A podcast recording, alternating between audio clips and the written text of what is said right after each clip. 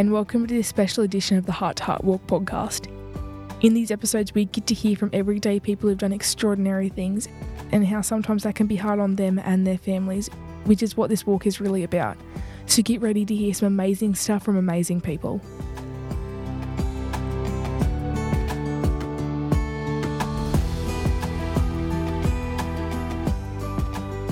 Welcome to the Heart to Heart Walk podcast. Today is a hot debrief episode, and we're actually out on location at Molonglo Rural Fire Service Station.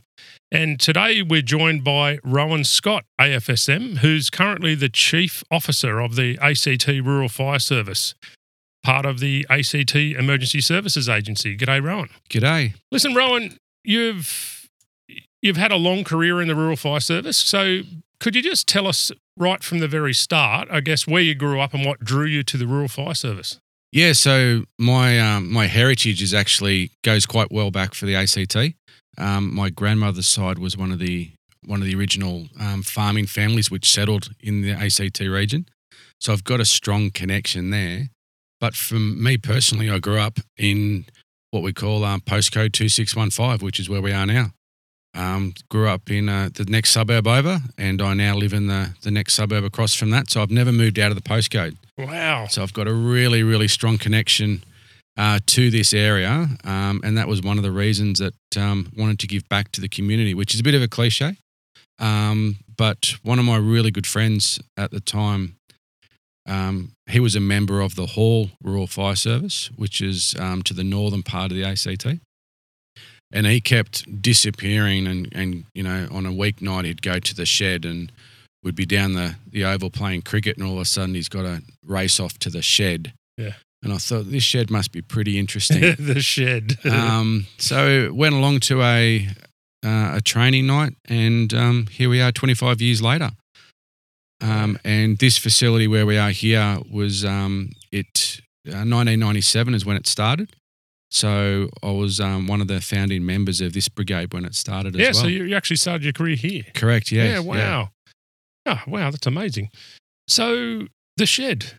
That's I think that's it must be a global term for rural fire brigade buildings. It is the shed. Yeah. I, think I, I don't think I've ever heard them described as anything other than let's go to the well, I've always called it the bushy shed, but yeah, the the shed. yeah, and even Yeah, when even in work related terms, you you refer to it as the shed, and Yeah. people sort of think, "What's a shed?" Um, you can't call it Yeah, a, right. a station because No, that's not what we do. It's um, yeah, it's always been the shed. the shed. That's cool. Hey, so starting out as a volunteer, um, what what age were you when you joined?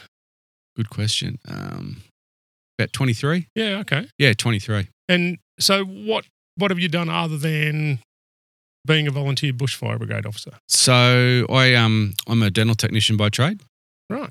Um, and I worked for someone for ten years, and then decided to start my own business. Um, and we we had a very successful um, dental laboratory.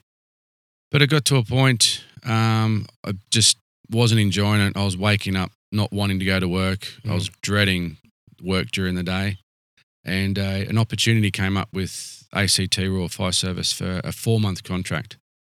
Um, I was at that point of life, um, just turned just past my forties, so very early forties, um, and I had to have a career change. Otherwise, I probably would have Yeah. just spiraled. I, I just had no desire to to currently, um, you know, continue the the business, even Yeah, though it was right. was quite successful in that regard. So I took a four month contract with the ACT RFS as their um, just ops person. Right. Um, that contract then got extended, and then other opportunities came up, and uh, here I am seven years later um, in the position I currently am. So I'm I'm, I'm Wow.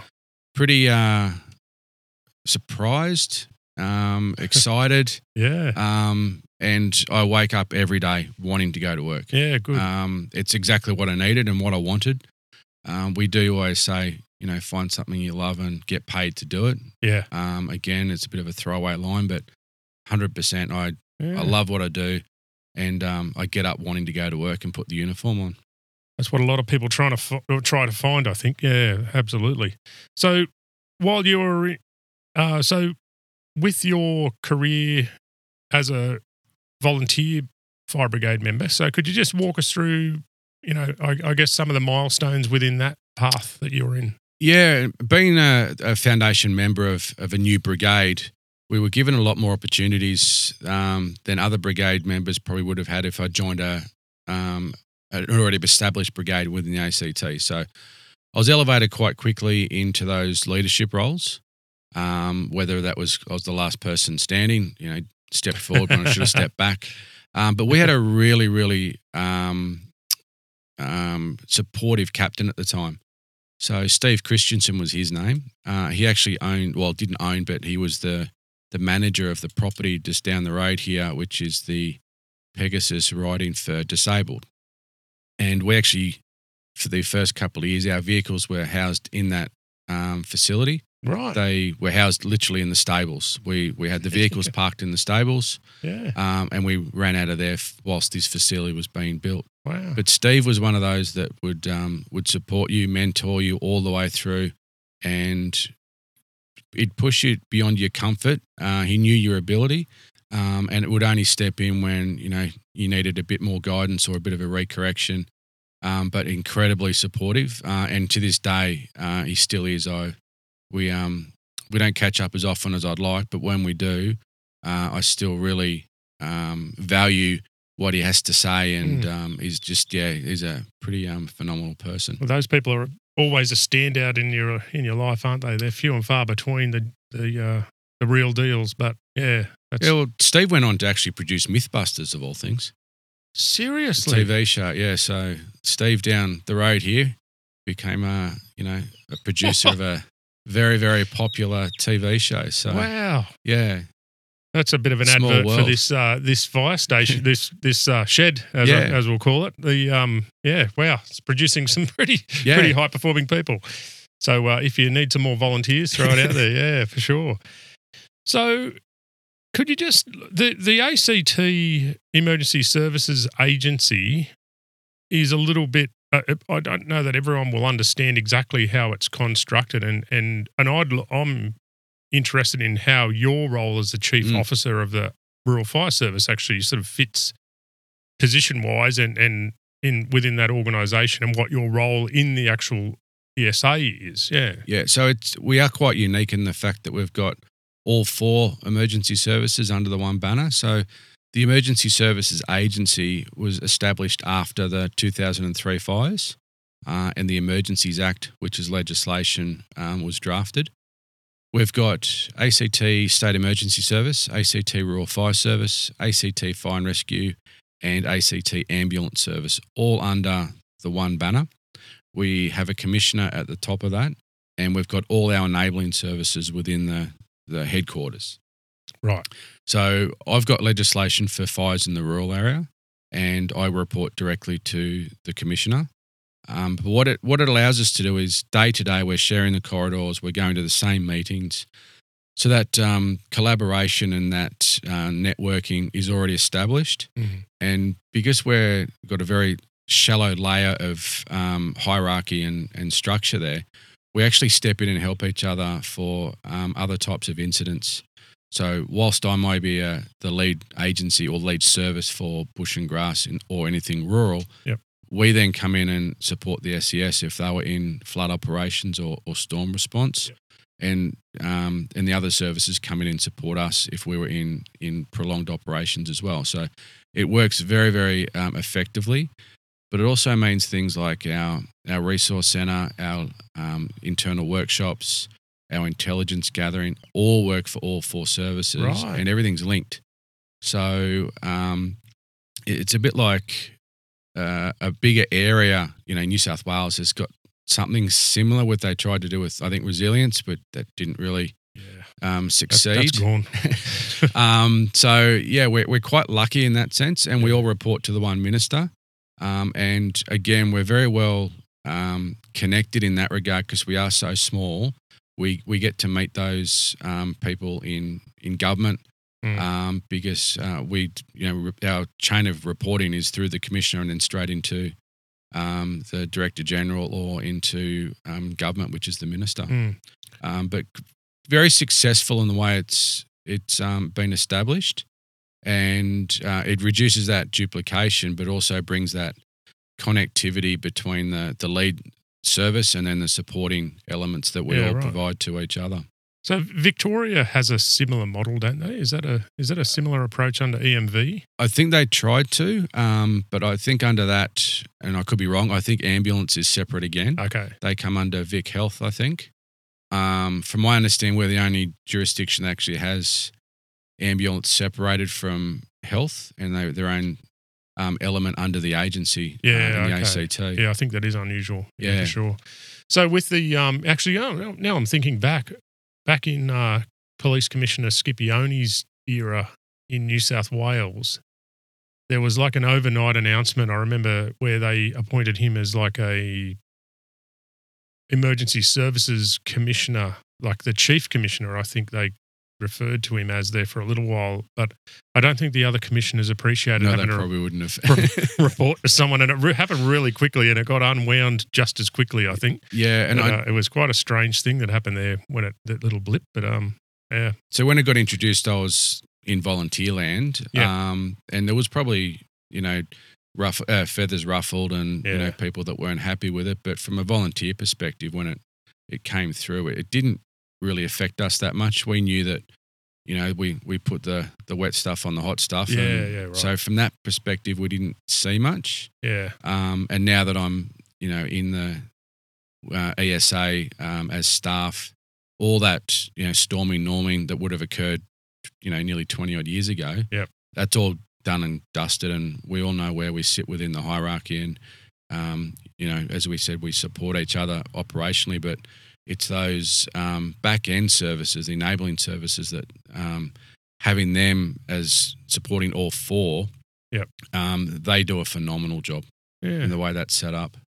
yeah. It seems like an efficient model, that's for sure. But um, you w- was it anything in particular? Well, obviously there was a catalyst in 2003 from those fires that generated this change. So was that was that because of some level of disconnect between the agencies or misunderstandings or something like that in 2003? Yeah, 2003 was, I think, a pivotal point, like it, significant um, uh, fire, you know, uh, four deaths, nearly 600 houses. Yeah.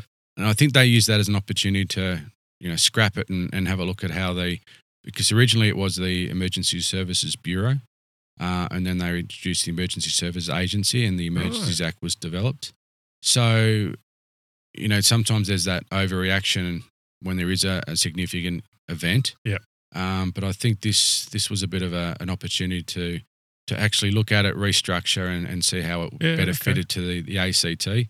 Considering we are such a small jurisdiction um, with a very flat structure, even with government, we don't have the local Yeah, um, yeah, government areas like some do. We haven't got um, you know city councils and yeah. uh, and the like. So um, it's a, a model that works very very well for the ACT. Hmm. Um, it's like everything. There's there's always some some issues you think oh that could be done better, but um, that happens in all areas of both government and the private sector Hmm. as well. So tell us a little bit about what it was like being a you know dedicated volunteer, and obviously you you um, pr- promoted through the ranks in the volunteer um, realm. So how what was that like as a like as a as a person? I guess trying to balance your main job, which is obviously you know quite quite involved, Yeah, um, with that other role, with that other life, with with that other life that you sort of lead, I guess, from time to time when that pager goes off or the phone call. yeah. comes in. It um, I I loved it from the the first minute I stepped in, and it's it's not really about the fires. It's actually about the people. Um, and that's a, again a bit of a a bit of a cliche that everyone says that, but it is. It's the it's the people that draw me to it. Um, I have got a, a tendency to be a bit of a, a workaholic in the sense that I'll throw everything into my job, and I was throwing everything into volunteering as well. Um, luckily, when I started the volunteering, I was um, single at the time, and then as I've progressed through, uh, you know, I've obviously met my wife, we've had a family and everything. So from from a family perspective, we haven't really known anything different. Yeah, right. Um, so that's been quite lucky. We have I've seen people, you know, marriages have broken down and, and everything else, unfortunately. And, you know, volunteering was a, a, a factor in that. Yeah.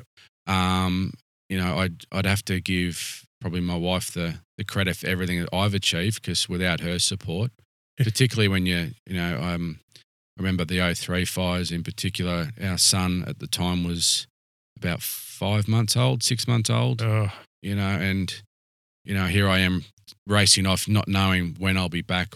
You know, I knew I was safe, what I was doing, but she didn't know that, and Yeah. young family and everything. But um, when we had our own business, that was challenging.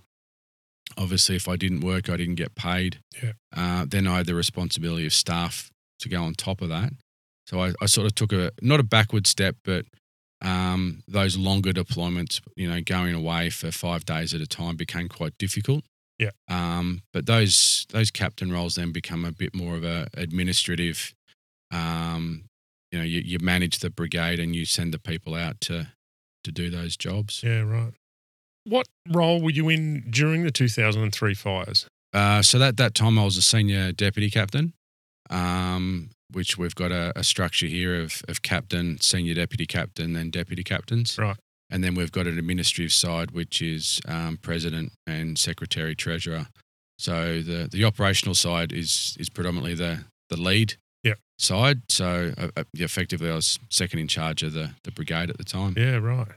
Could you give us a rundown on what, what that was like? Because I, I think most people would remember the, the pictures and the news stories, but um, and a lot of people got sent down here probably uh, after the main um, event. Yeah. Uh, but yeah, just give us a rundown on what that was like to be literally here on the spot. So I remember the if we go back two weeks um, before when it started, the the original lightning strikes. I remember that we were stood up here. Um, so for those listening, stood up means we're we're at the station, got a full crew waiting for something to start because Yep. it was an elevated fire day. Um, and I remember the the the original lightning strikes and the the very small wispy plumes could actually be seen from where we are here you could look out to the west and you could see that Right. they'd started. So we went and got an early dinner thinking, well, if we are going to go out, we'll be out all night. Um, we didn't get uh, to get the call. Um, so then for the next um, two weeks, give or take, um, we were out in the mountains um, doing day shifts, night shifts. Um, there was a lot of um, strategic backburning to try Right. and um, keep it in a in a box and, and everything else. And then on um, the Friday, so the, the big firestorm hit on the Saturday.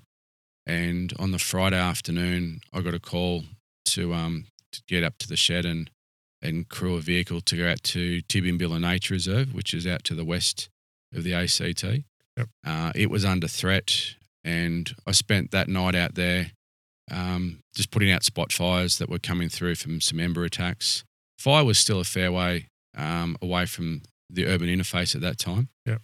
Um, we then got some houses that were um, they were ranger huts within the the reserve, so we got those ready um, in anticipation the fire may come through.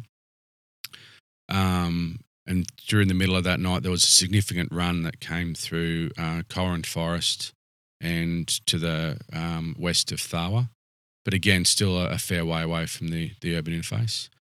We then had some damage to a, a vehicle that we had, um, Yeah, which right. is not uncommon, unfortunately, with Yeah. um, the environment we work in. And at that time, our workshops were over in Canberra, which is a, a suburban um, suburb in the pretty much in the centre of the ACT. If you look at it from a map. Yep. So um, we dropped the vehicle off there, expecting it to be fixed, and then we'd jump back in it that night and do a, a swing shift into the evening. Again, fires were still a long way away from the ACT, and then um, got back here. We went home. I probably got a couple of hours sleep, and then I don't know why. Woke up and thought, no, this doesn't feel right. Um, made my way up here to the shed, and we jumped in the truck. The vehicle had been re- repaired at that point. right. Um, and then we we literally ran into that firestorm. Um, and you, you would never expect the the fire run the intensity um, that occurred within that very very short period of time. Usually, um, we would work with another crew. Yep. Um, very rarely do we actually work with another crew that whole um, remainder of that shift. Right. Um, we went into um, Deeks Drive, um, Eucumbene Drive, that where the, the big impacts were. Uh, the fire front came through there, surface fire, crown fire in, in different times. So Right. it didn't just come through once. Um, we went to Weston Police Complex uh, at the time, which is where the, the police college was. Um, they had the Bali bombing evidence in there, which we were asked to protect Right. um, as much as we could. So we, we did a lot of work in there. Um, it was the, the difficult That's decision. things you, you never think of, like the importance No. of some of those No, like internationally significant events. correct. Ah. yeah. And we weren't aware either, but Yeah. they said, you know, that's um, that's a key building over there. If you can protect that, and they sort of told us why. Um, and it's the, it's those funny things that you remember to, to try and get your way through. There was an ember must have got in to the building, and the carpet was on fire. So you know, we broke the window to, to put that out, and you know, here we were thinking, oh, cool, we just broke a window at a police complex. so, um, You've been waiting a long time to do Exactly. so we sort of covered that up and, and, and kept going. Um, but, you know, just to drive down a road or a street, I should say, and knowing that um, we'd already made the decision that if a house was on fire, it stayed on fire, we then protect the exposures. Um, because it was better to protect the exposures Yeah. than, than really try and fight and put out a, a house that was Probably you not know, pretty- savable. yeah, exactly. Um, but just house after house and just the sheer destruction. Yeah. Um, but it wasn't just one street deep; it was you know, multiple streets deep that you would never have thought it'd go that far back. Yeah. I mean, obviously they've done some studies and, and determined why some of those streets were impacted as the way they were. Yeah. Um, but again, we had those funny moments where there was, you know, houses that had a, a for sale sign and had a sold sticker on it. You know, we're thinking, oh, that's just reduced in. In cost. It's just that that Yeah. way of trying to deal yeah. with um with that, uh, you know, the enormity of what actually just happened. Um, we as a crew saved two people out of um, Stromlo Forestry Settlement at the time. Right. We do not know how they had survived. Um, and one of our crew members said, "Oh, I've just seen two people in there," and we're like, "Nah, there's, you can't have." And he's like, "No, no, definitely there's two people." We backtracked and, and pulled them out. I don't think they would have survived. I'm surprised they'd survived to that point. They definitely wouldn't survive. and you're talking about in like a burning, a burnt structure or something. Uh, it was a so it was an old forestry settlement inside a pine plantation. So it's where the forestry workers and their depot used to be. right. And these people had taken shelter under an old hydrant that was there and just God. keeping them down. But we went back there towards the end of our shift um, to assist another crew with a, a structure that um, had got into a roof. Uh, and very, very close by was where, unfortunately, one of the people had um, had passed away through to the, the extent of the fire. Yeah. And that that in itself just it, it haunted me for many, many, many years. I Yeah. was uh, was that individual there when we were there?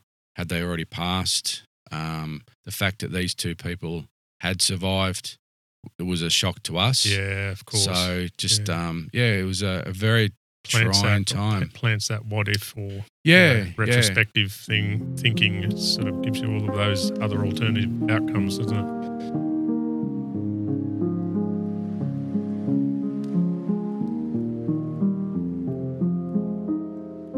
the, the sheer magnitude of the, the destruction was was amazing. Mm. Um, it's really hard to put into words. The volunteers actually made a book, and it was called. Uh, the title was "What You Wouldn't Believe," and what it was was a, a photographic um, collage and and a story of that um, two and a bit week campaign, and it was our way of of I suppose um, dealing with some of the emotions and the challenges that followed that particular incident. But the title itself explains you, you, you would not believe it until you'd actually Mm. seen it, lived it, um, and understood the, the sheer destruction, I think. Yeah, yeah, it- you- you're exactly right. And I, I was actually uh, a podcast I did recently uh, talks to that point exactly with uh, Dr. Dan Pronk. He talks about that, you know, that sympathy or empathetic group. Mm. Uh, the ones that truly get it are those people that have been there, done that with you, or or something very similar in your sort of same work um, Yeah. domain. I guess. Um, it- you know, it's very hard. It's a very hard thing to try and get someone else to understand what that was like. And we just had the 20th um, year anniversary. Um, and it was interesting. There was a formal event. Right. But then just speaking to a lot of those that had, you know, been part of the 03 fires, n- nearly every firefighter you spoke to felt they'd left the community down. Um, they, you know, our job is to protect the community, at, you know, life, property, and the environment. And, you know, we lost lives, we lost property. Um, and there was genuine, we, we obviously felt we'd left our, our community down. Um, and then there was that that blame game that, that sort of followed. So the volunteers and the paid staff Yeah. um, were, were really out in a bit of a, a limb and, and was sort of getting a, a bit of um, pushback. And, Yeah. you know, and quite rightly, there was a lot of emotions. There was a lot of destruction. Um, you know, people, houses that, you know, would you would never thought to be in a bushfire prone area um, were, were literally lost. down to rubble. Yeah. yeah. So it was um, it was a challenging time. Yeah, right. Gee, what a it's you think of that impact that's had on those individuals for, you know, 20 years later they're Mm. still you know, as you said blaming themselves in some way for not doing better or or um, you know, the circumstances that were thrown at them on the night. And we also didn't have the the support networks that we've got now, um, which you know, which goes back to what you're doing with your your walk. Mm. Um, Twenty years ago, there was nothing there. You sort of had to to deal with it yourself. Mm. Um, and you know, we all through sharing stories over many many years realized that you weren't alone, and you all felt that you know sense of not only letting the community down, but then also you know the, the sheer um, normality and the size of the incident. You you couldn't have done anything. Mm. Um, and I don't, if you ever get a chance, um, look back at the 2003 20th anniversary, and Dr. Rick McRae um, did a phenomenal job um, in explaining the intensity of the fire, how Pyro CB, um, Category 3 tornado hit the ACT at the same time. So there was a lot of houses lost due to the destruction of the tornado, not necessarily the fire Right. um, the the lateral movement of the the fire. There was so many things that that actually happened in that significant period that um, you really were had no chance. Um, and I suppose you look back on it now, the the houses that were saved, and and only to have four lives lost, four is too many. But there there could have been a significant more. Yeah. So, um, but yeah, Rick really had a, a good presentation uh, in his speech which outlined exactly what we were facing on that Right. particular day.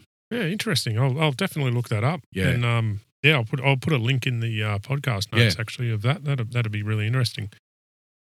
So I'd like to understand from your personal perspective that you- you've been literally deployed for two weeks constantly leading up to that uh, as a result of the, the conditions and everything that was going on. What's that? What's that actually like? Because I, I must admit, I've never. Um, I suppose that those sort of deployments for me have always been my day job as Mm. well. So uh, usually, um, what's that like when you're trying to manage a business and everything else? Yeah. because I. Life doesn't stop just No. because there's an event going on in your volunteer life. So, No, it- how do you manage that? It's um, a very good understanding family.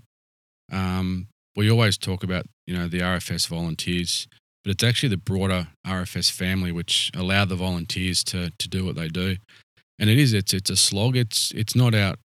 Um, so us as a brigade, we didn't have the same people. We've obviously got that redundancy, but you also um, you're quite mindful if you've got you know peers and and you know very close friends that are actually out on the fire line. So you're always interested in in their welfare and Mm. making sure they're coming home.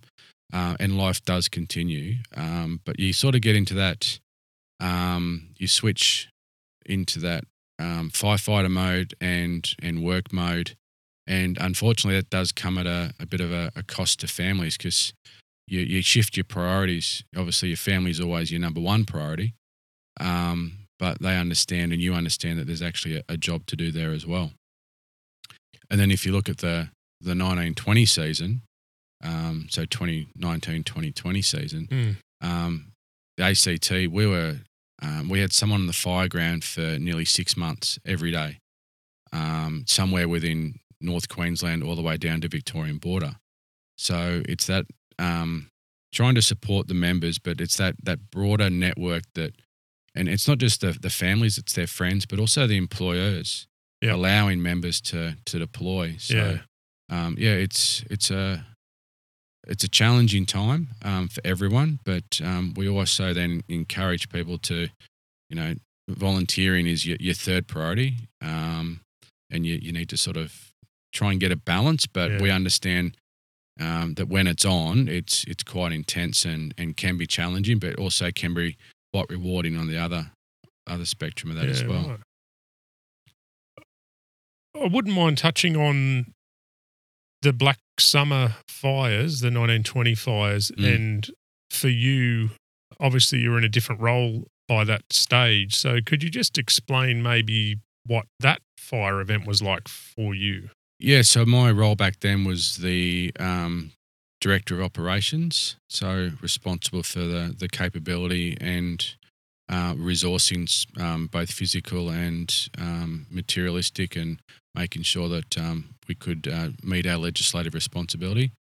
We got our first call at the end um, of August to deploy to far north Queensland, and we were flying crews up there and when I talk far north Queensland, we're up near Rockhampton, Wow. um, Cairns area, so a long way up.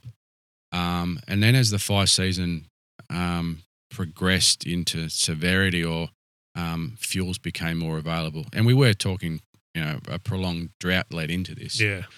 We then sort of followed the fire season down into the, the you know, the, the mid north coast, central coast, you know, into that um, Newcastle region, Yeah. and then we, we slowly progressed down.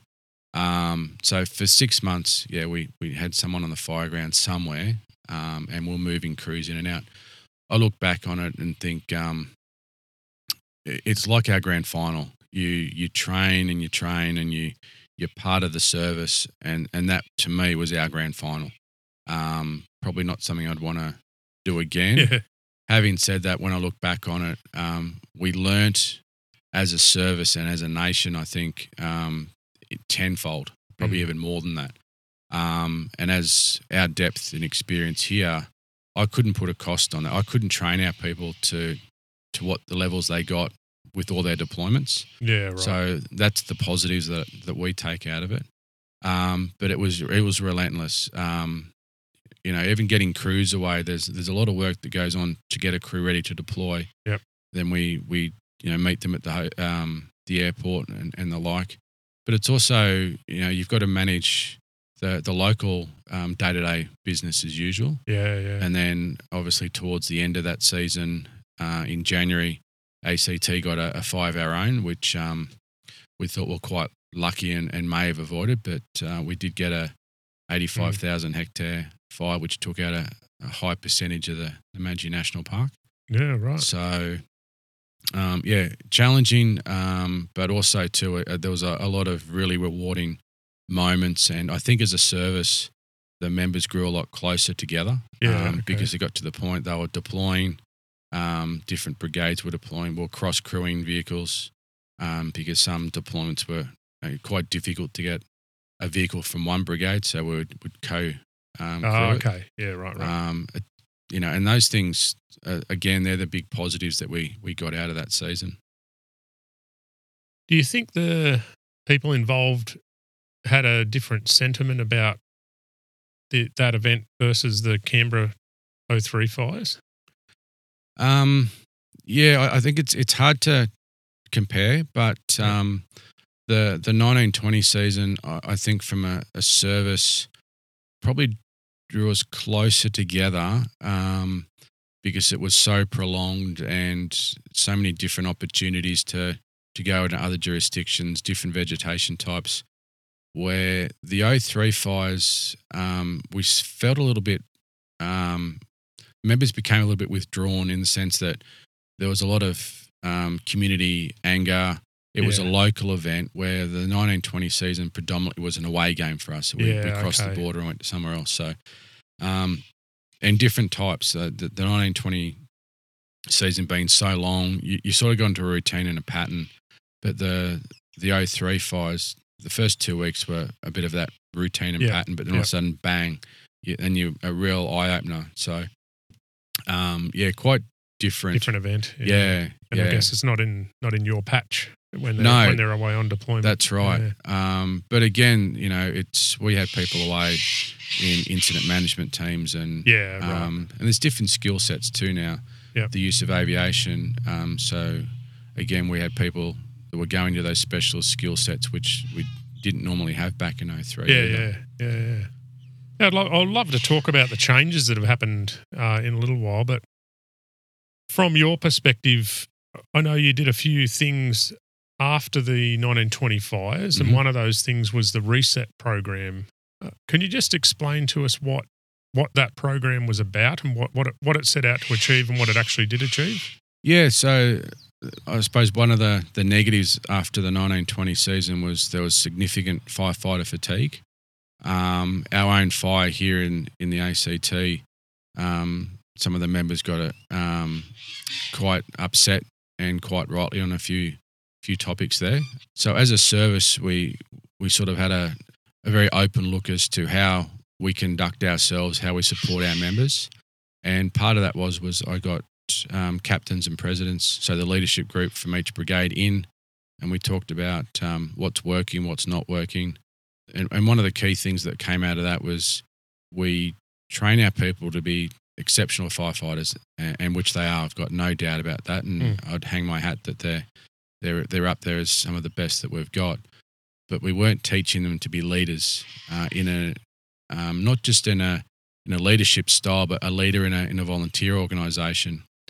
But then it's also that understanding of what support we've got as well. So you compare 1920 to 2003, a very successful peer support program, a very successful um, employer assistance program. We had none of that in 03. So yeah, okay. part of that was just encouraging people to to uptake and talk about it. I suppose one of those things would to go back to how we compared 1920 to, to 03. Those that were around in 03 knew the importance of, of of talking about it and seeking help where needed, and learning from those. Um, I suppose those uh, after action reviews and the like, and, and implementing some of that. So that's where that part of that reset was was to have a bit of a look where we are now, where have we come from, and where do we want to be into the future. Mm. And it's not just about the firefighting. Yes, that's our key legislative responsibility, but how can we support the members in both training um, and mental health, and but also, um, as mentioned earlier, it's about the families. So we need to also try and do something to keep the families and make sure they're feeling supported and part of the, the service because it's it's not just about the 500 odd members that we've currently got. Yeah, yeah, yeah, it is, yeah. It's a broader network than that, isn't it? it? And I think that goes with a lot of emergency service roles. And even You like we've we've got an employer recognition scheme now, um, where members nominate their employer. Um, it's a certificate, Yep. but it's those little things where we bring the the employers in yeah, okay. um, for a, an event, and you know we acknowledge them in front of you know other um, businesses that uh, support Right. the volunteering. So it's those little things that um, people you know may look at it as oh that's a, a it's only a small thing. yeah, It's actually significant because the the employer feels that they're um, they're you know they're giving their employee con- time away. contributing. That's that a significant um, contribution they're making to the not only to the um, to the service but Yeah. also to their community as well. So Yeah, yeah. it's um, things like that. There must be something about my caravan dolly. Everywhere I go, cockatoos turn up Yeah. and start. if it's not cockatoos, it's corellas. Damn things. Anyway, yeah, that'll be right. Yeah, rightio. Um, that, that's a good initiative, like for for the employers, because, like as you said, w- without their support, you don't have the member. And No, that's yeah, right. It's what a what a great initiative that is. But even talking to them you know, when we have these events, and we only do it um, once a year, and um, and only if we need to. Mhm. Uh, the last couple of years, we haven't needed to. Um, not that the employees aren't um, supporting the volunteers, but we haven't had any significant events to to, Yeah, to warrant that. Yeah, right.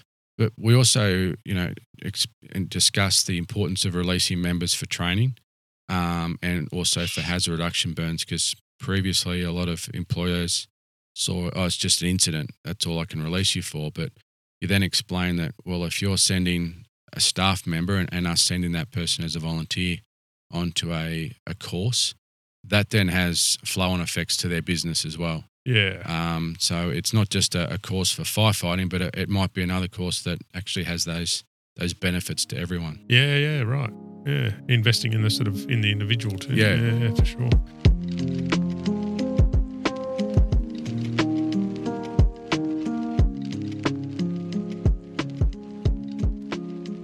I would like to talk a little bit about how the ACT Rural Fire Service and the ESA more broadly is uh, I suppose maybe a- adapting or adjusting or improving how they prepare their people to deal with these these big events. Yeah. 'Cause as you said, like the the 03 fires, twenty years on, has still left a scar on many members, and uh, I'm sure that's the case on a on a more micro scale for other more local incident level things that are high impact on those involved in it. So, what's the what do you see as the changes or the improvements in in that preparatory piece to try and get those individuals and and their families, as you said, but to get them ready, I guess, to endure those stress events that they will in, in, invariably encounter. Yeah, I think we can look at this in two ways. So there's the individual,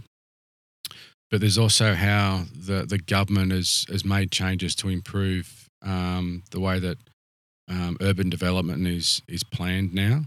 Um, there's no more um, big pine forests on, on the edge of, of suburbia, and we've got really good asset protection zones. So whilst that is a, a- physical and, and planning um, improvements, Yep. and to re- that's that's a way of government to try and reduce those big fires.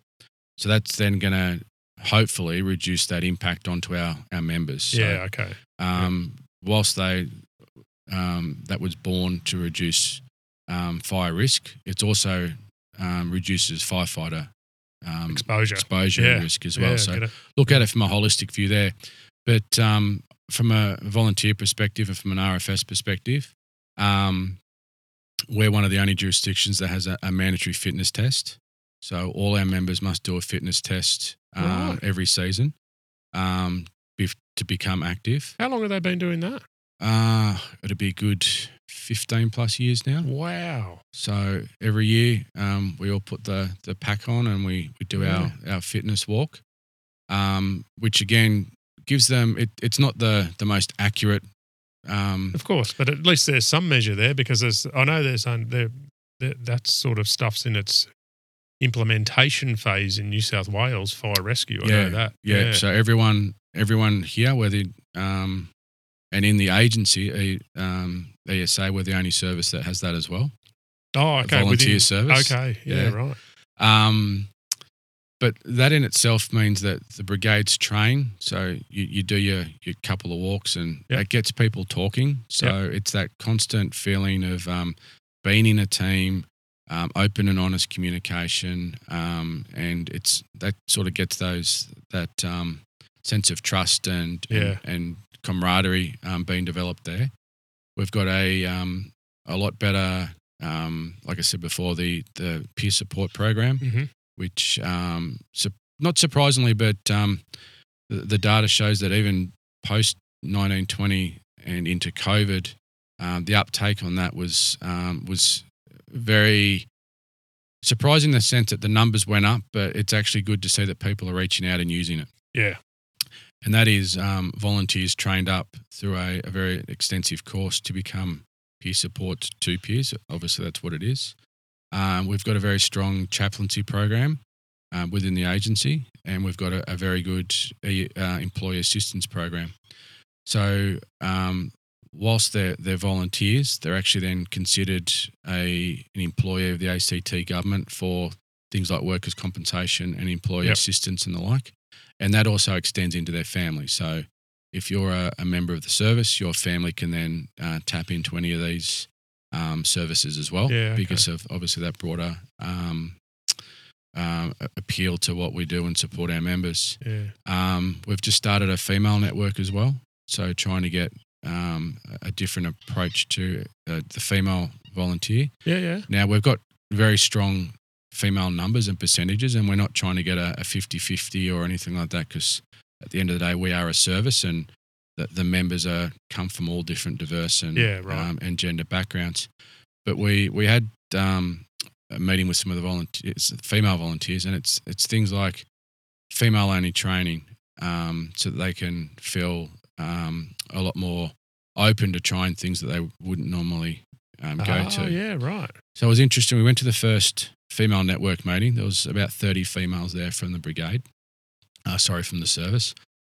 I knew nearly all of them through, you know, Yeah. Yeah. multiple interactions. There was a couple of new members which I um, knew by face, but not necessarily um, on a personal level. And that was my light bulb moment. 30 females, and I was the only male there, chief officer, to uh, you know welcome them and explain the intent of the the workshop, and then I was Mm. um, going to sit to the side. But my light bulb moment there was I knew exactly how they felt at that particular time. You're you're that minority in such a, a you know a, a- Yeah. a, I big see what you factory. mean, yeah. So it was flipped. and I knew exactly what they meant. So, um, so that was actually really successful. Um, so going back to preparing our members, it's it's knowing what services they do have. Um, our annual briefings to ex, you know to let them know what they could potentially be exposed to, and um, that constant listening to what the members want and how things change. So there's been a deliberate shift in the way volunteering was done, say, you know, 20 years ago when Mm. I was, it was out here to where it is now, where we, we're there to support um, from a headquarters perspective and try and reduce the impacts on their volunteering so that they can still give just as much, but um, by doing less the impact to the family. Mm. And when I say that, it's it's things like paperwork and and getting some of the training courses and the materials and supporting them um, so that their time um, not spent on a, an incident ground is actually significantly reduced, which is then you know time that they can spend with their family as yeah. well. Yeah. Yeah, for sure. Yeah. Wow. Sounds like a great program. I've, I've not heard of anything else like. I've not heard of anything like that. Yeah, we're, again, we're we're quite unique. Yeah. Um, in the sense that we are a small jurisdiction. Do you think you give that gives you that flexibility to try different things that might be a bit too hard to implement in a bigger organization or I I think it does, yeah. Um, and again, it's that um, very shallow structure that you know um, any member can contact me any you know any day or time of the day or night. Um, but but they can and they do. Um, I'm I don't think you can get that connection with other jurisdictions because of the sheer numbers as Yeah. well. So we're we're you know we've been called the boutique brigade and Yeah. boutique service and everything. But if you look at what we as a small service can actually produce, we punch well above our weight yeah right uh, in what we do. And I th- yeah, I think that allows us to try some of those yeah more interesting things like the the fitness test, for example. Um, you know, that's pretty unique across Australia. is that yeah We're the only you know service that it's mandatory that so be, to be active, you have to have completed your fitness test. You're working with vulnerable people's card. You know, they're the bare minimums before you can even be considered active for that current season. yeah right and I, I you know that's all so well linked to good mental health as well i think that's Yeah. a you know uh, there's a lot of linkages there not just to physical capability but you're checking your members are actually looking after themselves physically and Yeah, and we're we you know we've got some speaker series that we've we've tried to introduce and and bringing um, different speakers in. So one of our our first was a a psychologist uh, who actually happens to be a volunteer member as well, Mhm. uh, and she talked about what is resilience um, as an individual, as a service, as a community, uh, and that was a, a very insightful um, presentation. So again, we're giving our members all these different tools to to round out their volunteering and to hopefully um, use that those tools not in their, their volunteering, but also in their, their work life and also their family life. So life. Yeah. yeah, it's um, just looking at different opportunities. So are they face to face things or virtual things or how are they doing that? Uh, a bit of both. Yeah, okay. Um, during uh, COVID, obviously with Yeah, everything yeah, becoming yeah. uh, virtual, we tried to keep members engaged, and we had some um, speakers, uh, online speaker series. Um, one of those is the Thai Cave Rescue, where the the soccer team. oh yeah. Yeah. Yeah. Um, one of our members has got a very strong connection to one of the AFP leaders on that. So that person came in and, and spoke about teamwork and, you know, dynamic situation and how you overcome, but in a safe way. So Mm. it's um, it's interesting how our members can take a lot away from those those individual speaker series and um, we've found that obviously in in person then generates those flow on conversations after yeah, the event Yeah. um, where a, a virtual one is once it's finished, it's done. Yeah. Um, but um, yeah, it's it's just looking for those things outside the box, but we don't want to overwhelm the volunteer. Yeah. There's a fine Um, balance there in yeah. this volunteer capacity. So it's um, even with our weekly newsletter, um, you know, we we try and keep them updated weekly. We went through the whole vlog thing where we would give our updates on, on video. Um, and we've got to keep adjusting to what the audience and what the members want as well. Yeah, yeah, for sure.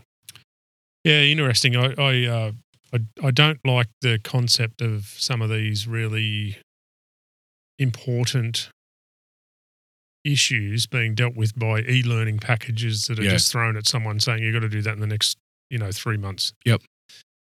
Because everybody gives it as much, uh, I guess, as much attention as as you know you you probably should s- expect uh, and and that is you know click click click as fast as I can and get Yeah, through it. And and um, and it shouldn't be that way, but um, Yeah. you know, it, it is. It, it feels like you're ticking a box. Yeah, that's right. And and unfortunately, sometimes that's how the internally the organisations push it. Is you know you have to do this, this, and this because they've got to be ticked off on the system. Otherwise, it'll generate a bung. Yeah, where we um, I mean the the staple diet of a as a firefighter is a sausage sandwich, um, and we we try and get out to brigades Yeah. um on a rotation basis and cook sausages as they're turning up um to start training for the evening. Yeah. and it's those those conversations, and it's not just between us and them, but it means the members also stop. They grab a sausage, you know, they have Yeah. a chat to each other. It's it's Yeah. um that in itself is is probably a better way of of introducing and yeah, for Um, sure. that looking out for each other. Much more genuine, I think. Exactly. You know, than the uh, mass-produced e-learning package models. But yeah, and I think the volunteer agencies, in all honesty, I think they do that a lot better. That personal engagement and socialisation aspect around what's the job. And I think that's um that's the beauty about volunteering. And it's not just in the emergency services. You know, Australia has the ethos of, of volunteering, but it, it's actually people like you look at the RFS, for example. If I was to set that up as a workplace and employ the 500 odd members that we've got, that would be completely different. I think Yeah. because of the way that you know we go about recruitment and um, you know position descriptions and everything else. Where volunteering, they want to do it because they got the passion for the community, and then we we sort of turn them into firefighters. Yeah. But because of the the broad skill set, the broad diversity that they do bring, it actually makes that volunteering so much better and um, Yeah. so much um, different personalities, and um, that's why I think the the volunteering you know, mindset is um, what Australia is pretty much built on and how it should stay. Yeah, gee, I tell you, in the last couple of years, it's certainly been on, on display. That's for sure. Yeah, yeah. Look at the poor SES at the moment; they're going Yeah. through our, they're having our 1920 season now. Yeah, they definitely are. Gee.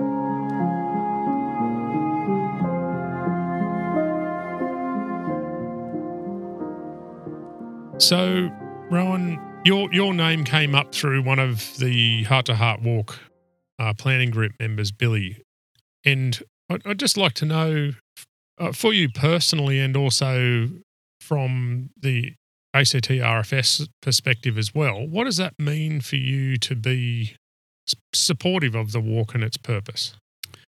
Um, yeah, so Billy currently is working with the RFS, um, and just hearing Billy's story, and he's he's very open and, and honest with us. and when the walk And he's not afraid to tell you either. no, and he'll tell you in in um, probably 300 words more than what he needs to. But that's what I love about Billy.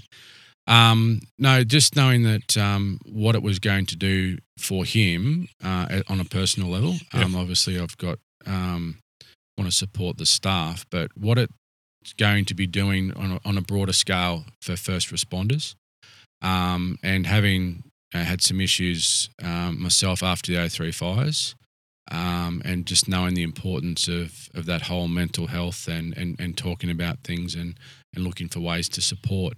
Um, so when Billy said, I'm doing this walk, um, we said, look, we would love to help you where we can.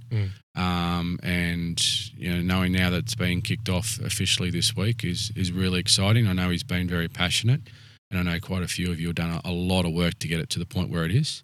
Uh, and hopefully this uh, will become a, a bigger thing uh, and already, I know you've got that really strong supported network with um, people coming on board to Yeah. to you know obviously recognise the what you're doing is is important uh, and will be um, utilised by a lot of people into the future. Mm. Yeah, I mean your your support uh, personally and you know from from your organisational point of uh, perspective as well is is really. I mean, I think it's really meaningful for people that are involved in the walk to actually see the organisations that, that they're from or peripherally Mm. from actually behind them. Because I can understand how some might be a little defensive, going, "Well, hang on a minute, we've got all these things sorted out now. There's no, you, know, I, I get that flip side." Um, but yeah, it's it is really good for for the people to see senior leadership position uh, holders supporting what what we're actually doing. It's great. Yeah, and I mean there is there's a lot of organisations out there that are doing great work, um, and I think we you know support organisations where we can, but this one in particular has got a very personal element um, to us, Yeah. and we we can see where that's um, you know going to then flow on to the greater not just the RFS but the the ESA as well. Yep. Even um, I forgot to mention earlier we've sent some people on some um, forging courses um, and some sculpture courses, and we've done some arts programs. You know, even if we get one extra person on a course, you know, out of the the, the heart to heart walk, Yep. um, that that in itself is a, a significant um, investment into our members. So you know, knowing that um, you're out there trying to raise raise awareness and, and money Yeah. for first responders, which then allows us um, to potentially um, leverage off some of those not so um, seem as mainstream ways of um, Yeah. of, of doing you know um, members welfare and it's interesting um, I suppose we've digressed a little bit but those those sculptures and those arts programs uh, and the forging stuff uh, has been a significant improvement on people's well-being Yeah, great. again they're So you've so they're members like active members that you've sent on Correct. those programs. Yes, yeah, right. yeah. Um, so whilst they're they're banging the, the crap out of um, you know molten Yeah, metal red that's hot been steel, red yeah. hot steel, they're then talking about their their experiences and, and how they're feeling, and it's it's done in what they can then consider to be a safe environment Yeah. because they've um, got the same interests. They've been drawn together through their volunteering and through their firefighting, but um, it Yeah. may even be a conversation about something that's not even fire related, Yeah. but it's something that's happening at home or um, It's just all sitting back and yeah, just sitting back and listening. But um, you know, if we can get even one extra person to that, Yeah. um, that for us is a, a, good improvement. That that's one thing I've definitely learnt uh, in the things that I've done since I uh, since 2021 when I, I was quite unwell is that there's no one size fits all. There's no um, you know, there's absolutely no uh, template that you can say, oh, this is what people should do because it's so individual. But as you said, like you know, s- blacksmithing might be fantastic for a handful of people, and other Mm. people might get more out of equine therapy, Exa- wha- exactly. whatever the spectrum is. But uh, it- it's definitely. I I think these sort of non-traditional approaches are so beneficial, and actually, in all honesty, that's what started this off. This podcast Yeah. off was that, um, you know, I I I found a whole bunch of benefit and validation and uh, you know, out of podcasts when I was when I needed it, and I found it. And uh, and one thing I, I couldn't find much of was content that was from Australian emergency services and Yeah. police. And I Yep. went, wow, that's a big gap there. I'd, I would have loved to have found more of that content. And you know, you look at um, podcasts. You know, we, we all listen to them now. Um, whatever your interest is. Um, so if if producing a podcast is your way of Yeah. um, it's your outlet, um, that means that I could potentially listen to this podcast as I'm walking around the lake, which is my outlet. So Yeah. there's those constant linkages and, and flow-ons. Um, yeah, yeah. And I, I agree the the constant mainstream, you know, way of doing things. We've we've got to look outside the box on that. Exactly. Yeah, for sure. and that's been proven. Like um, like I said, these sculptures and and art stuff. Um, You know, they're only one of, of many many options, but I've seen the the significant benefits that has, um, which you know, ten years ago probably would have been frowned upon. Yeah, exactly. It would have been laughed out of the Yeah. room. Yeah, absolutely. One of the things that I'm interested in knowing from your, uh, uh, like organisationally, and not not necessarily speaking on behalf of ACT Rural Fire or ESA or anything like that, but um, from an organisational perspective, how how hard is it to offer support to former members? Um, from a, a volunteer perspective, um, I can't really speak on the the paid services because I don't have that much um, to do with them in that regard in HR stuff. But for us, once they leave the service, there we really don't have that much contact with them. Yeah. Um, and it was only recently, I think it might have been Billy even mentioned it to me that, you know, how do we, we look at what happens to a, a member, you know, 10, 15, 20 years post their membership. Mm. Um, and it's something that I don't think many volunteer organisations do do well. Um, and the reason for that is it's something we probably haven't really looked into as to what that um, you know delayed or um, sort of trauma that we we just haven't looked into it. And yeah. I don't think it's just the volunteer agencies that don't do it well. I don't think anyone's doing it well. yeah, um, and it's a space that um, uh, I I don't think is. I mean, we can all agree it's not funded as well as it should do. Yeah. Um, but I just don't think we we capture that. You know, once you're out of an organisation, you you're, you're thanked for your service, but we we don't really have a follow up. Um, Yeah. Or check in, or we don't even offer them the ability to check back in with us. Yeah, it's uh, and and some some of the agencies that do, I've found, have a very tight window on that. So they'll offer like tw- you you're eligible to get their EAP, e- employee assistance programs, or Yeah. psychological support for 12 months after you leave. But after that, you're on your own. And and it just your conversation before when you were talking about the the 20 year um, recognition Yeah. of the Canberra fires, and you got people in there that are still troubled by you know that event and and their role in that event Mm. 20 years later and Yep. and this is what i think is so poorly overlooked is this stuff doesn't always present and uh, become an issue on the day or prior to the day that you leave No, and um, you know, just talking with some members, they thought they'd never been, uh, you know, impacted, but all of a sudden there'll be that little trigger, and yeah and they realize, well, yeah, I actually have been impacted, and um, and again, we we we don't look at the you know the emergency response element. For some people, that's their you know the, the significant contributing factor to what some of their their issues are.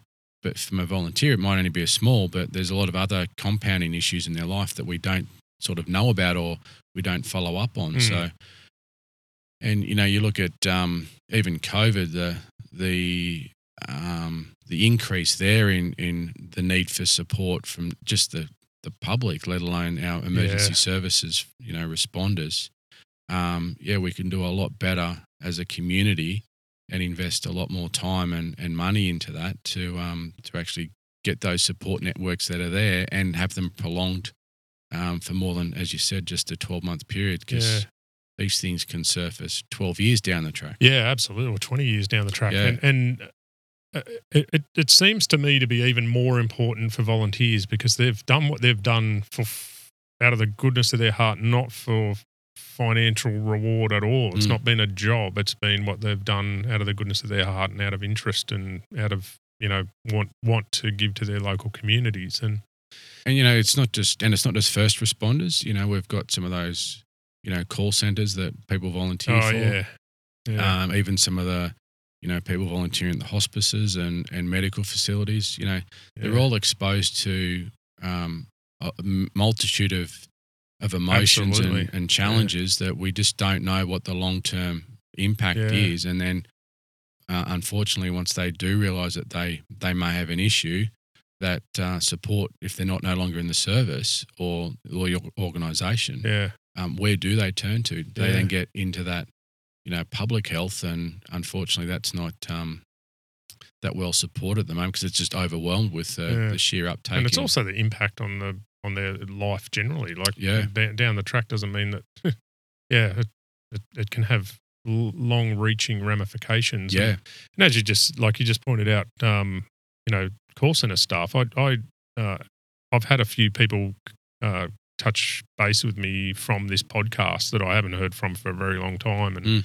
you know, just the other day, a friend of mine that used to be in the police radio room did it for long, long time, and just out of the blue contacted me and said, "Hey, I've you know, unfortunately, I've been diagnosed and with Yeah. PTSD and and uh, finished finished up as a result of that." And I, I yeah, I don't know how they do that day in day out, just with people on the other end of the phone in the you know, yeah. constantly like that's just constant. And then you've got the, you know, obviously the, the crisis call centers where Yeah, exactly. uh, you and I have the ability to call in, you know, anonymous the things they're listening to. Yeah, Um, one thing I do, going back to our peer support program, we we make sure that our peer support people have a um, a regular check in with um, with professionals to make sure they're traveling okay because Right.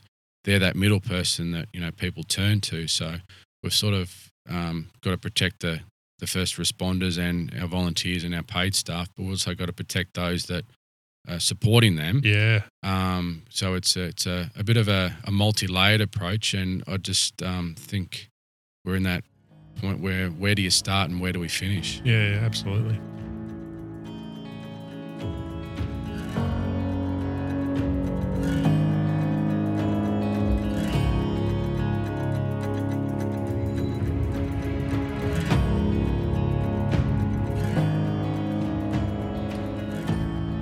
After the 03 fires, um, we we did feel a bit um, left out in, in into the cold, and and that, as I said earlier, the the way the community reacted, um, and just the, the sheer destruction, and, and then people wanting you know answers, and Mm. um, you know you'd you'd go down the, the local street in a uniform, and people would question you, you know, you Yeah, didn't protect right. my house or, or whatever.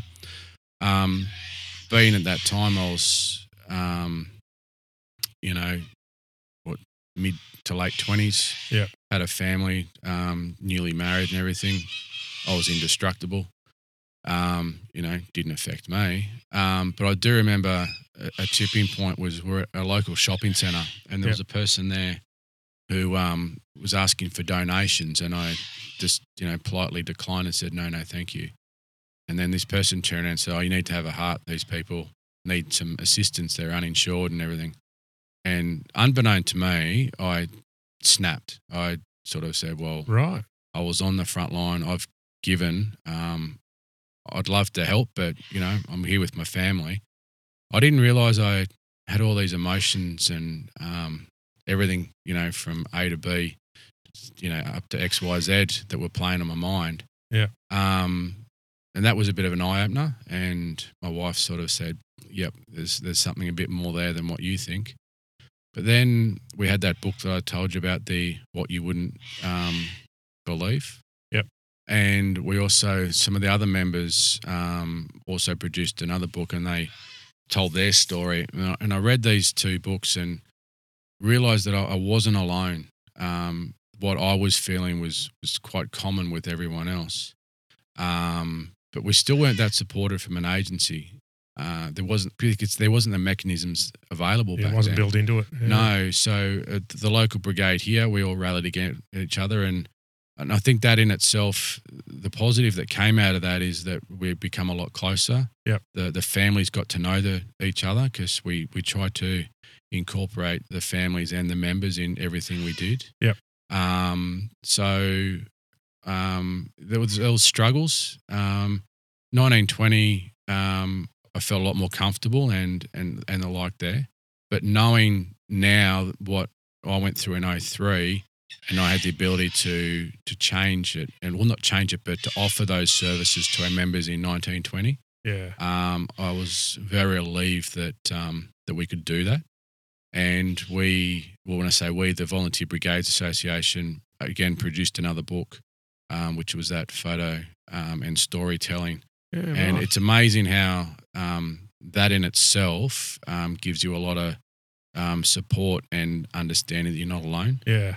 Um, There's something about that storytelling piece, isn't there? Whether it's Yeah. like listen to it like this or read it or whatever. Yeah. There's some therapy that comes out of that. I don't I don't get it, but it but it it is, um, and it's interesting that you, you know, everyone will probably tell you the same story. Oh, it didn't affect me, or I Mm. didn't know I was affected, and you you don't know what that next thing is. When is your bucket going to be full? Yeah. Um, Yeah. And we've, you know, hopefully we've got systems now where people's buckets won't get full. Yep. And um, we'll capture it, you know, when the bucket's only half full. yeah, I- can only assume that your your personal experience there has helped you uh, or helped drive you, I guess, to make sure this is not not left behind and focused on going forward as an organisation in the position you're in. Yeah, d and and you know, I've you know, I've got a duty of care as as a um as the chief officer, but apart from that, from a from a legislative side, I've I've got that vested interest in the volunteer. yeah, Um, you know, as we, we've been talking about, the volunteers step up with no remuneration. They just want to help their community. Mhm. Um, they can be exposed to some very challenging situations. So, you know, I'd like to see them supported as best I can, whether it's from an individual or from my role as the chief officer, because, um, you know, we need to look after each other and we all don't know what the next person's going through. that's right. Um, yeah. That's the other thing, and um, um, you could probably cut this bit out, but um, just working with Billy has has really shown me um, the the other side of it. You know how yeah, right. he's very open about his struggles and and how he's um, you know helping and, and overcoming some of those and. It's it's been exposed to, to different elements of it. It's not just about the firefighting or the paramedics, but how other people are, are dealing with it. And yeah, we just need to be open and honest with each other as best we can and where you feel comfortable. Yeah. But um, and have that just listen. Yeah, and just just mainstream that narrative of you know look after yourself. And, Yeah. and yeah, you you will get buckled in these Yep. roles Yeah, because the role the roles are what they are. You can't change what you got to go to, but you know you can look after yourself better than they used to do. But anyway, and the this the, I think the hard part for your experience in 2003, some of the research that I've recently become aware of is if you're involved in an event like that, like a, a really significant event that is subsequently subject to investigations or public or media scrutiny and things like that, that the likelihood of it turning into like an enduring chronic issue, like Mm. mental issue, is like three times higher. So it, if like the event itself on its own, if, Yep. if if you if you put on investigative or media or you know political community pressure on it uh, on you as an individual. And as you said like people would s- say stuff to you walking around Yeah. in uniform after that event. Yep. um and and that has that effect of you know making you quite i, I guess paranoid uh, about you know what's going to what's going to happen who's going to say what next. But that that compounds that original stress event. I do remember since being in in in a paid capacity, you know, January 18 would come around and they'd talk about, oh, it's the anniversary. What are we going to do? You know, media's going to be interested, which they were. And I used to always, you know, subconsciously roll my eyes and go, again, we're going to pull the band aid off again. yeah You know, the, the, the scars just starting to heal over and we're going to pull it off again yeah um, January the the twentieth anniversary was was another one. Um, deep down, I always thought that you know yes, hundred percent devastating. Um, but at what point do we do we stop constantly talking about it and and move on? I don't think you can always move on, but I think that constantly bringing that back to the surface doesn't help a lot of people. Yeah. Um, but even now, we're going through the 1920. Um, we've got a coronial. Yeah. Yeah. It's been Yeah. delayed now three times. Um, so I'm part of the coronial. So I know the last time um, I'd got myself, you know, so prepared, and it, it's very mentally fatiguing. Yeah, and a- absolutely. Again, uh, as you said, the your anxiety increases and, and everything else. And then literally at the last minute, it got called off due to some um, Adjourned again. a- Yeah. adjourned due to some medical issues, which you know you, you don't forecast that and you No. don't wish that upon anyone. But I know that that's coming up again in April, so you've got to go through that whole process. Yeah. um, build up. There's a lot of build up pressure to those Yeah. sort of things. Yeah, absolutely. And you can't. They are a factor in how you how you manage your Yeah. involvement in those events, aren't they? And whilst it, it, it's part of the job for myself in my current role, but um, I was lucky to avoid the coronial in 2003. But I know that some volunteers that went through that, and that um, that was horrendous. Mm. The, the the the the motions they went through, and again that you know sense of am I being blamed for yeah, something? exactly. And um, yeah, it's uh, it's very hard not to think that way in that in, in that environment. yeah, exactly, exactly. Yeah. Hey, look, uh, we've had a we've had actually a pretty long chat this morning. That's been fantastic. Yeah, it's, we've covered a lot of territory. Um, I know I mentioned it at the start, being a hot debrief podcast, that I like to ask people those debrief questions of what what went well, what didn't go so well, and what you might do differently. So, starting with the first part and looking back over your career, both as a volunteer and that work life balance of being a professional volunteer and, and having another main main line of work and a family and your transition into the role that you're in now is there anything and i'm not talking about a specific event but is there anything generally that you think went right a- lot of things went right, um, only because of the support that I've had. Um, like I've I've met some phenomenal um, people, and, and I still class them as not only a, a peer but also a friend. So from that perspective, what went right was my decision to join the RFS as a Mhm. volunteer. Um, I've been incredibly privileged to now make it a career. Um, I wouldn't change any of that as to to what's happened. Um, I'm you know I'm very grateful that I did choose volunteering. Um, so yeah, at the moment, um, I would look back on my career and think, yeah, that was a right move. volunteer move yeah, Yeah. good one so uh, i'm sure you've got a pretty long list of things that haven't gone exactly to plan but Uh, yep. Is there any standout that you can say, I guess, influenced your direction uh, significantly as a as a as one thing? Um, there's probably a couple of things. Um, you know, we're, we're going. We talk about um, family. I I probably didn't prioritize them as as well as I should. Um, in my own mind, I thought I was doing the right thing, but um, sometimes I, I think I got my priorities around the wrong way. That's from a, a work perspective, Yep. both when I had my business and um, and it's getting better now. Um, but there's a few things there that I, I could have done differently. Um, the the way that the, the volunteers have changed, I've got to continue to to listen to them and and adapt to volunteering. Um, so that's one thing that, whilst I probably haven't got it wrong, there's been a few things that um, I, I look at back and think I wouldn't do that now. If that makes sense. Okay, yeah, Um, because volunteering is constantly changing. yeah, it's a Um, dynamic space, which is good. Um, and look, when I joined, it was that Anglo-Saxon male, Mm. um, and it's not that now. It's it's representing our community. So when I say a few things, you, know, in, in yeah, there were a, a lot of things we get wrong, um, but it's actually learning from them.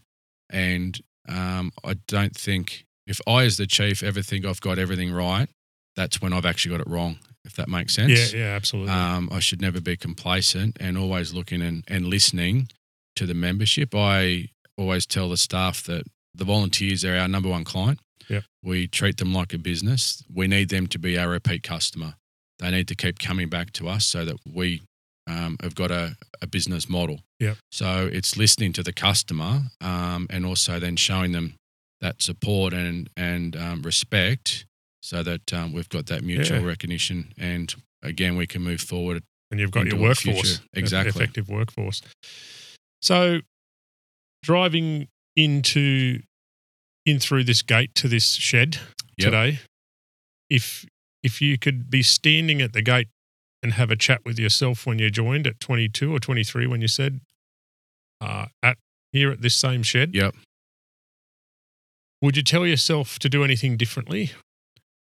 Um, I probably would. I would um, probably delegate more. Um, have a really robust succession planning, and to probably not overanalyze things too much. I'm I'm very much a um, I think I'm in that trap too. yeah. I, I, I probably look at um, be a bit more relaxed. I suppose. yeah. Okay. Um, yeah. Take a few more risks. Um, not, not when I say risks, not necessarily on the fire ground Yeah. Yeah. Yeah. um, Yeah. but just risks in general. Um, that's interesting that my wife and I, you know, if if we had hundred dollars, I'd probably look at investing seventy percent or or holding it away for that rainy day, and, and she'd spend one hundred and ten and and take the gamble. so, um, I've always been that way. I Yeah, think that's right. just been the way I, I've been brought up. Yep. Um, but yeah, it, the the only other probably thing would be to make the this brigade um, you know we- we're very much a family brigade but in those earlier years we, we probably didn't leverage off that as best we could Right. Yeah. um, Okay. but now I, I can't fault the, the brigade or the rest of the brigades either the service is is a, a phenomenal service um, and very very proud that a I've been a member for that long yeah. but now to, to privilege to lead Chief it officer. yeah, Yeah. Yeah. I wow. still pinch myself to be honest Yeah, I bet you do. Yeah. I mean, seven years. I, I never. My career plan was to hopefully get to that that position, but Yep. obviously there was a few things that happened along the way, and um, opportunities came up earlier than what I thought they would. Yep. Um, but yeah, thoroughly enjoyed. They're an awesome bunch of people. Yeah. Great. And that's that's an amazing story. Like literally, you know, what- what- however long it is, thirty years ago, driving Yeah. in through this gate and starting as a as a recruit volunteer, Yeah. and then you're back here today talking to me as the chief officer Yeah, at yeah. the same place. No, It's, that's uh, right. That's, pretty cool. Now, the very last thing I have to ask you is a song. So we have a playlist for the walkers doing the heart to heart walk, which is obviously going to take three months. So we need Yep. lots of songs, but we're after songs that are not going to pull people back or you know i'm thinking of those songs that are we're trying to cover 40 ks a day. So if you're if they're at that 39th k and they just don't want to do the last one what Yep. song are they going to put on? So for me, it's it's going to be I'd work walk 500 miles, Proclaimers, purely only because I know Billy uh, has got a very strong Scottish background. yeah and the the Irish accent uh, coming through with the Proclaimers is one of those that I'd like to uh, to stick it up, Billy. You know, once this goes out, he'll tell me to delete this episode. You know that? No, And I will deliberately come out and play the song too. yeah, good one. All right, that's fantastic. Hey, look, we've we, this has been a great chat. Actually, thanks so much for I've your time enjoyed this every morning. minute of it. And uh, Thank you very yeah, much. I know you're a busy person, but yeah, I really appreciate you sharing openly your personal story and you know uh, how that's influenced you in that uh, position of leadership for the whole organisation to do what you do. Yeah, Mm. Yeah, and looking forward to the launch this week as Yeah. well. So we're at a couple of those, and Yeah, yeah, good. Yeah, well, And, um, see you there. if there's anything we can do to, to help, let me know. Very good. Thanks very Yeah. much for your time. Not a problem at all.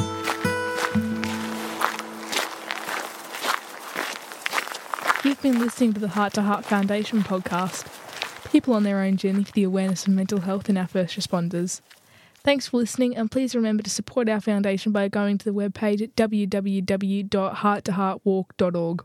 That's www.heart the number two heartwalk.org, or just Google it.